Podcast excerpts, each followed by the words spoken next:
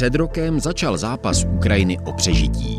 Ruský prezident Vladimir Putin oznámil zahájení speciální vojenské operace. Мною принято решение о проведении специальной военной операции.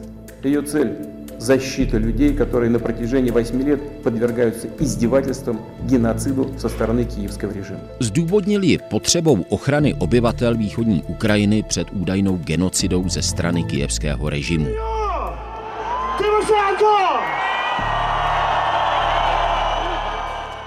Tahle země prodělala v posledních desetiletích tři revoluce. Це Україна вільних людей. І ви подарували кожному з нас. Ви подарували країну. Po každé v nich zvítězili lidé, kteří slibovali přiblížit Ukrajinu západu, zbavit ji korupce a chronické závislosti na Rusku. Ale po každé z nich začalo být také brzy jasné, že se toho až tolik nezměnilo. Může být tedy válka šokem, který už tuhle těžce zkoušenou zemi a hlavně život jejich obyvatel opravdu změní k lepšímu. Jak vidí její naděje třeba Kijevanka Natálie? Potvrdila, že ona je silná, že je nezávislá a všechno vydrží. Ukrajinská bohemistka Olena nemá o spoluobčanech ani politicích velké iluze, ale nestrácí naději. Možná, že nebudou už tak krást, jako krádli. Možná, že. Já chci věřit v to. Já neříkám, že to bude 100%, ale já chci věřit v to, že opravdu nebudou už tak krást. V tomhle dokumentu, natočeném z největší části přímo v Kijevě, uslyšíte mimo jiné také ukrajinistku Lenku Výchovou, podle které krvavá válka opravdu spustila hluboké a zřejmě nevratné společenské změny. Je to impuls i obrovský katalyzátor, to už vidíme a doufám, že si to uvědomí také ukrajinské politické vedení, že jsou to tendence a procesy, které bude těžké zastavit. Od mikrofonu vás zdraví a při poslechu dokumentu Ukrajina po roce války vás vítá Vít Pohanka. Stojím na kijevském Majdanu, tedy náměstí nezávislosti, kudy opakovaně doslova procházela historie téhle země. Ale po roce války byste možná ani neřekli, že se tady právě teď děje vůbec něco mimořádného. Pravda, občas zazní letecký poplach, kdo to má blízko do krytu nebo do metra, uchýlí se tam. Ochranu před ruskými raketami nebo drony samozřejmě respektují důsledně školy a jiné veřejné instituce. Ale hodně lidí už ty poplachy, aspoň podle toho, co vidím okolo sebe, ignoruje. Tady v centru, co můžu soudit, zůstává většina restaurací a obchodů otevřených, když je to praktické, mají vlastní generátory, kterými si můžou zajistit elektřinu. Fronta se ustálila několik set kilometrů odsud na východ a samozřejmě to, co se na ní odehrává a podle očekávání odehrávat bude, je pro vývoj války naprosto klíčové. Jenže mě rok po jejím vypuknutí zajímá také něco jiného. Jestli tahle krutá zkušenost už aspoň začala měnit ukrajinskou společnost a politiku, která jako by se v posledních třech desetiletích tak trochu točila v bludném kruhu korupce a zklamaných nadějí. Ale než se obrátím na profesionální politologii, zajímá mě názor nebo pohled někoho, kdo tady bydlí v obyčejném paneláku, chodí do práce, má děti, prostě všední starosti. A dostal jsem jeden, řekl bych, velmi zajímavý tip. Jmenuji se Natálie Kravčuk. Jsem z Kyjeva. Celý život žiju v Kyjevě a pracuji na zastupitelském úřadě České republiky na Ukrajině. A jak jste se dostala k té češtině? Mluvíte krásně česky. Děkuji moc krát, snažím se. Absolvovala jsem Ševčenkovou univerzitu a pak prostě pokračovala ve svém oboru. Takže nejdřív jsem dělala na ambasádě jako recepční, pak jsem odešla a pak zas přišla jsem. Jako Na byla konzulát. pozvaná na konzulární úsek, jo, jo, jo. Takže dělám tady už do- docela dlouho, tady na pět let, jako, ale v celku bylo asi deset. Pět let jsem dělala na ambasádě a teď uplynulo pět let, jak jsem na konzulárním úseku tady v Kyjevě. Zkuste popsat člověku v Česku, jaký je rozdíl mezi Kijevem dneska, 2023, a Kijevem 2022. Rozdíl je obrovský. A v čem spočívá? V čem spočívá? Když není třeba poplach, tak běží normální život. Jo? Chodíme do práce, hlídáme děcka, děláme nákupy, chodíme do restaurace, jo? ale stejně rozdíl je, protože máme tady válku a elektřinu tu vypínají v souvislosti s tím, že Rusové bombardují prostě Elektrárny, infrastrukturu, elektrárny, jasně. ano, ano, jo, jo, jo. Tak proto náš stát šetří tu elektřinu, opravuje furt a proto nám to vypínají. Jo, teďka jako momentálně situace se zlepšila, popravdě řečeno. Do nového roku to bylo o hodně hůř, fakt, jako to vypínali furt prostě. Ale to záleží třeba i na okresu, jo. Jako, Kde zrovna jak člověk často- je, na, ve které části Mm, města tak, je. jo. Ale jde to nějak ten život jako aspoň trochu naplánovat, když víš, jak to vypínají. A jinak tady všechno, všechno je otevřeno, všechno funguje, ale v takovém obzvláštním režimu stejně. Já bych řekla, teďka náš život také trochu takové jsou srandičky mezi námi, že život plánujeme podle toho grafiku vypínání elektřiny, jo? Teďka jdeme tady v Kijevě, za chvilku to bude rok, co začala válka. Změnilo se vaše město, změnila se vaše země za ten rok? Z toho, co vidíte okolo sebe. A co se změnilo? No, že Kyjev tak vypadá smutně teď. Takový tmavý, já bych řekla. Prostě každý člověk jde a má nějaké svoje myšlenky a je to na něm vidět moc, jo? Jako, že moc se neusmívá tady, jo? Prostě, že každý takhle... Jde s hlavou skloněnou. Jo, jo, jo. Všichni jsme nervózní. I když se snažíme pomáhat, jo, ale stejně jako nemůžeme prostě nic naplánovat. Žijeme dneska. Žijeme dneškem přítomností a ne tím, co bude za rok, protože nevíme, co bude za Nevíme, měsíc nevíme. nebo za rok. Jo. Ale snažíme se stejně jako prožívat ten život, že? Protože teď ne, nebudeme mít eh, pokus číslo dva, pokus číslo tři, jo. Máme jenom jeden život. Ano, máme jenom jeden život. Mezi největší problémy Ukrajinců a jejich společnosti patřila od vzniku nezávislého státu korupce. Můžete namítnout, že i v Česku nebo jinde ve světě s ní máme bohaté zkušenosti a budete mít samozřejmě pravdu. Jenže Ukrajina byla korupcí zasažená mnohem víc. Někdo by řekl, že jí byla doslova prolezlá. Změnila to válka? Zjevně ne. A jestli ano, tak ne dostatečně. Skutečnost, že na frontě umírají tisíce vojáků, aby bránili svou zemi, stejně jako civilisté při ruských náletech a že vlastenectví většiny Ukrajinců je nesporné, nebrání to některým jejich spoluobčanům v tom, aby na válce vydělávali Вже є також кадрові рішення. Частина сьогодні, частина буде завтра.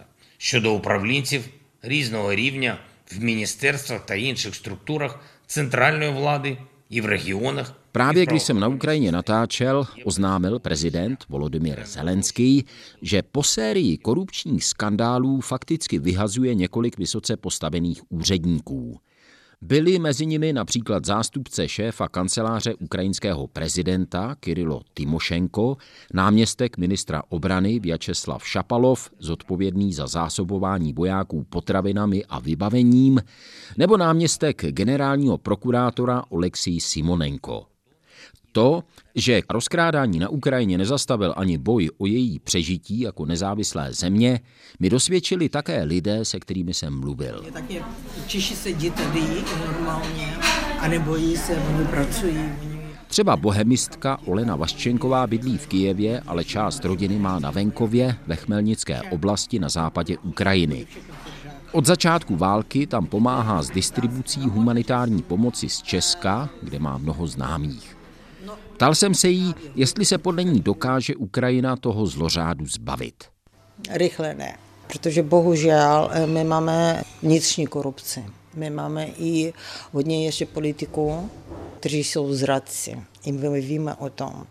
V Ukrajině se najde hodně lidí, kteří provokují tu válku. I budou ještě hodně lidí, kteří budou krást, hodně kradou, budou krást. I přesto, že natáhnou na sebe i tu uniformu jako kroj, vojenský kroj. Ale oni jsou natolik lživě, natolik um, jako, že to prostě považují za normální věc, která patří k životu asi. Mm-hmm, jasně, že ať nebojí ukrajinského národa, ale nebojí Boha. To se zjistí ráno, zítra, večer, ale někdy to se zjistí, někdo to najde, někdo to, to se, ně, nějak se to otevře. I já se obávám, že i na té válce hodně eh, vydělávají peněz. Já se obávám toho. A s tím, že humanitární pomoc nekončí vždycky tam, kde by měla, má Olena osobní zkušenost. Já dostávám tolik takových eh, věcí ohledně i té humanitární pomoci, protože eh, jestli já vím, že do, přivezou tolik pomoci přijíždí do Ukrajiny, tolik vlaků, i kamionů, i, i různých aut jezdím, busů a tak dále. Kde je to? Všichni píšou, potřebuju to, potřebuju to, potřebuju to. Kam to zmizelo? Kde je? A potom se zjišťuje, že to se prodává. No, já jsem to uviděla i v Mnické oblasti, že na těch policích, na těch regálech leží ukrajinské věci a leží, leží i to, co bylo z humanitární pomoci. Jestli to někdo vezme a pak to prodává. No ano, to je strašný. Rozumíte? Já to nedělám, protože já vím, že já to odevzdám dál, ale někdo to dělá. I to dělají nemalíčkama věcmi a to dělají velkými. Nikoho nechci urazit. Já jsem nikoho nechytla za ruku. Já jsem to jenom uviděla na regálech. Někdo mě se zeptal, a proč jsi neřekla? Proč neptáš? Proč neřveš? Já říkám, OK, já přijdu a zítra oni prostě před mým nosem zavřou dveře. A já nic nekoupím, protože to je malé, jako malá vesnička. To je jediný možná, že byl obchod, kde já mohla bych, mohla si dovolit koupit něco. A jestli já přijdu, ona řekne, OK, děkuji, ale dneska my nepracujeme. Dneska obchod není v provozu. Co já budu dělat? Já rozumím, že na jedné straně je to lež, já rozumím, že to je nějaký podvod. Já chápu, že to nespravedlivé. Proč já jsem říkala, že já začala jsem pomáhat konkrétním lidem. Já vím, že já jsem vzala peníze, já jsem to odevzdala.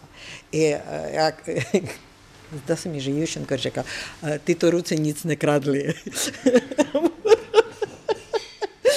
Takže před Bohem a před lidmi já jsem čistá. Takže kradli i bohužel budou krást.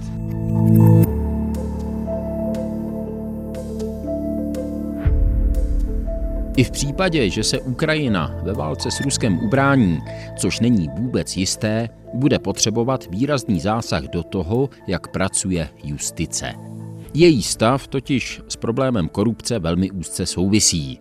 Lenka Výchová je ukrajinistka, sídlí v Praze a na Ukrajinu jezdí velmi často. Reforma soudního systému na Ukrajině je jednou z nejdůležitějších. Pakliže jí Ukrajina neprojde, tak vlastně veškeré snahy o demokratizaci a europeizaci Ukrajiny nebudou mít žádný smysl. Soudní systém totižto kvůli své nezávislosti, a to je dobře, je chráněný různými pojistkami. Jenomže v případě Ukrajiny nebo v postsovětských zemích tyto pojistky dávají vlastně, jsou instrumentem pro korupci a e, nezávislost v úplně jiném smyslu, než v jakém by ten soudní systém nezávislý měl být. Takže Ukrajina už od roku 2014, kdy se stal prezidentem, kdy začala agrese Ruské federace a stal se prezidentem Ukrajiny Petro Porošenko, začala se soudní reformou protože soudnictví na Ukrajině do té doby neprošlo lustrací žádnou a bylo na nejvýš skorumpované. Ta reforma začala v roce 2014, respektive v roce 2016. Dílčí úspěchy se povedly, ale eh, dokavať neprojde ta reforma celkem, tak to má jenom velmi malý efekt. Jo. Byl reformován nejvyšší soud, byla vytvořena něco jako veřejná nebo veřejnoprávní rada čestnosti, to jsou, do které vlastně vchází jako kdyby i vědci, i občanská společnost a prověřují vlastně tu čestnost e, soudců, to znamená vstupují při nejmenším do debaty e, o soudním systému. Co se povedlo zatím je asi vytvoření nového orgánu a to je nejvyšší antikorupční soud. Ten byl vytvořen v roce 2019 a už k dnešnímu dni má docela úspěšné za sebou věci. Myslím, že bylo odsouzeno asi v 50 případech.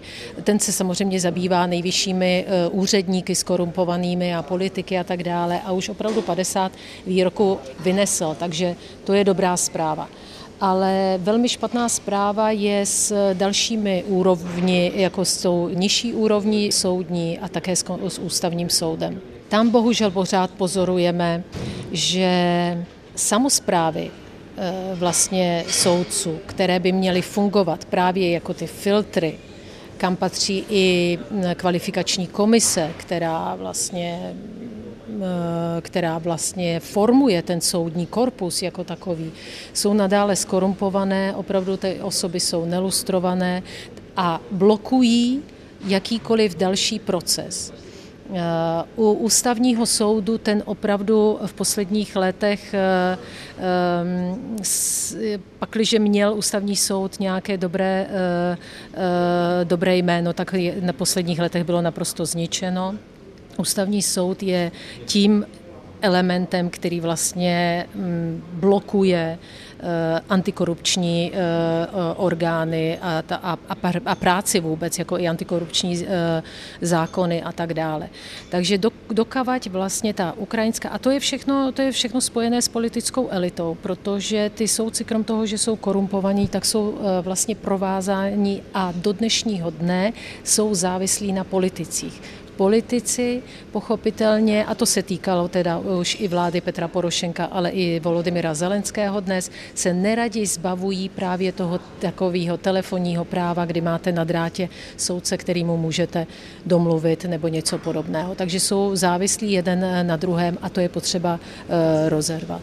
A myslíte si, že k tomu ta válka může přispět? Myslím si, že k tomu ta válka může přispět, protože v dnešní době vlastně po těch, po těch ztrátách a obětech na ukrajinské straně um, se dá říct, že, že Ukrajinci mají velmi uh, otevřené nervy a uh, a že požadují, to, co požadují, je, je právě uh, spravedlnost. To, o čem mluví, je, že eh, nepokládají své životy, neumírají a eh, nebojují proto, aby se z Ukrajiny stalo eh, Rusko, se kterým bojují. Takže já si myslím, že ano a že by to politické vedení mělo chápat a snažit se s tím něco udělat, protože, protože dneska samozřejmě Ukrajinci řeší válku, řeší vnějšího nepřítele, ale poté, co skončí bojové boje, po té, co skončí ta, ta fáze vlastně eh, těžkých bojů, tak Ukrajinci se vrátí na tu svoji politickou vnitřní, politickou, do svého vnitřního politického života a budou to chtít řešit.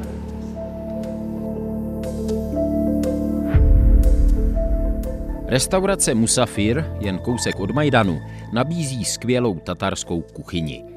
Zůstávala mimochodem otevřená i v době, kdy před rokem obyvatelé Kijeva houfně prchali před Rusy směrem na západ. Obsluha je výborná, ceny přiměřené, tak asi není překvapivé, že je to oblíbené místo pracovních schůzek.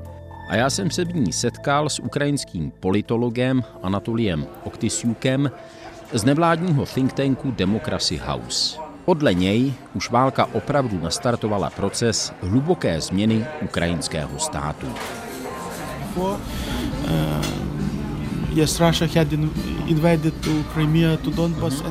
Dřív to bylo tak, že Rusko sice zabralo Krym a Donbas, ale nezasáhlo tím celou zemi.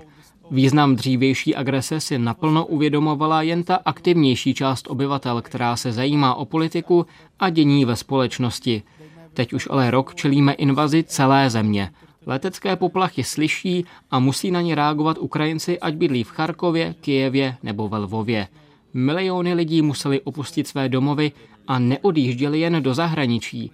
6 milionů uprchlíků zůstalo tady a žijí v provizorních podmínkách na Ukrajině, ale mimo svůj domov. People uh, has that uh, house. Lidé si prostě uvědomili, že válka může zasáhnout každou domácnost. To je ten největší rozdíl. Dokonce bych řekl, že jsem byl rád, když začalo Rusko na podzim útočit na energetickou síť. Svým způsobem je válka nejúčinnější nástroj pro mobilizaci národa, protože vyburcovala solidaritu celého národa s uprchlíky a armádou. Každý vidí a chápe, proč je důležité tuhle válku vyhrát a zachránit náš stát. Kromě toho přinesla ruská invaze podle Anatolie Oktysiuka další zjevně ze strany Moskvy nechtěný efekt.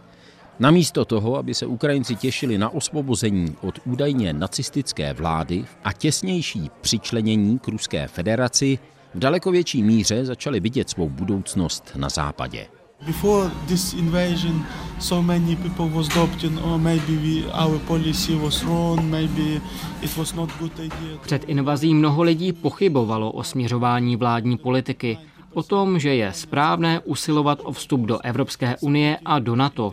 Teď je podle průzkumu více než 90% Ukrajinců pro integraci do Unie a Severoatlantické aliance. Samozřejmě, že půjde o dlouhodobou záležitost, ale to směřování je jasné. Všechno je v procesu a bude to nějakou dobu trvat, ale je těžko představitelné, že by mohl dál trvat vliv proruských oligarchů na vládu a pokračovat korupce jako dřív. Toho jsme se začali definitivně zbavovat.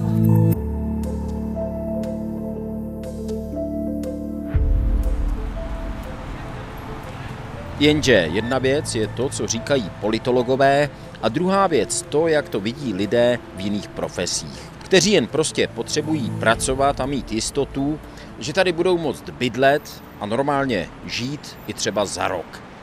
Jenom kousíček od kijevského Majdanu je budova státní opery. V ní sídlí také ukrajinský národní balet a jeho solistou je už řadu let Čech Jan Váňa.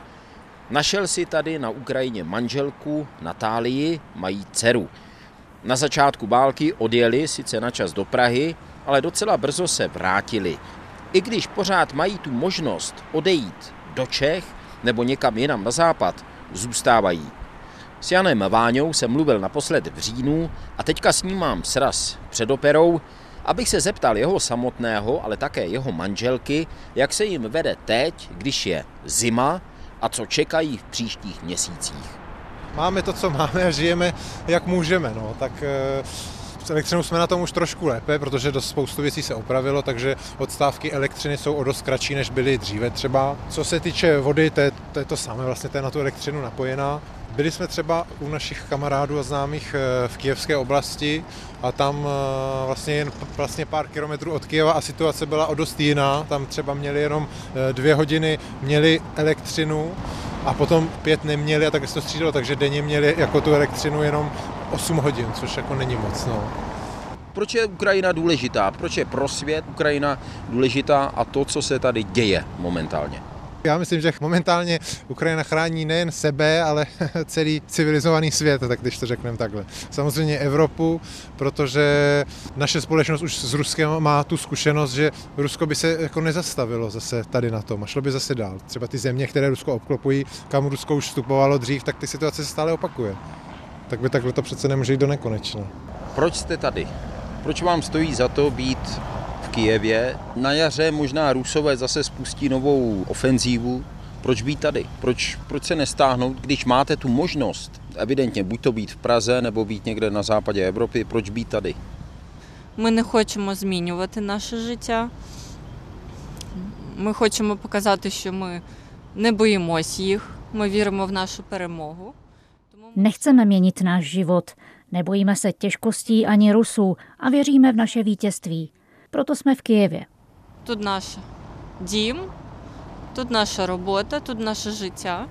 Tady je náš domov, naše práce a život. Bez ohledu na všechny těžkosti chceme ukázat, že vydržíme. Jsme vlastenci a Ukrajina je jednotná. Jak vidíte svůj život na jaře, jak vidíte svůj život v příštím roce, jestli se to dá odhadnout? No tak já si myslím, že určitě divadlo bude fungovat dál, lidi se nebudou vzdávat, vy sám to vidíte, že to město, město žije, kolik je tady lidí, kolik je tady aut, všechno pracuje, všechno funguje. Já si myslím, že a pevně v to věřím, že všechno bude fungovat dál, lidi tady budou žít, všechno se zase vrátí do těch správných kolejí. Сподіваємось, що цей рік принесе нам перемогу. Наша Україна поверне кордони. Doufám, že nám tenhle rok přinese vítězství a naše Ukrajina se vrátí do hranic z roku 1991 a začne vzkvétat. Všechno bude zase dobré. Vše bude dobré, vše bude Ukrajina. Slova Natálie Miščenkové uzavírají dokument Ukrajina po roce války. Dramaturgem byl Jakub Horáček, zvuk měl na starosti Ladislav Rajch. Od mikrofonu se loučí a naslyšenou těší být pohanka.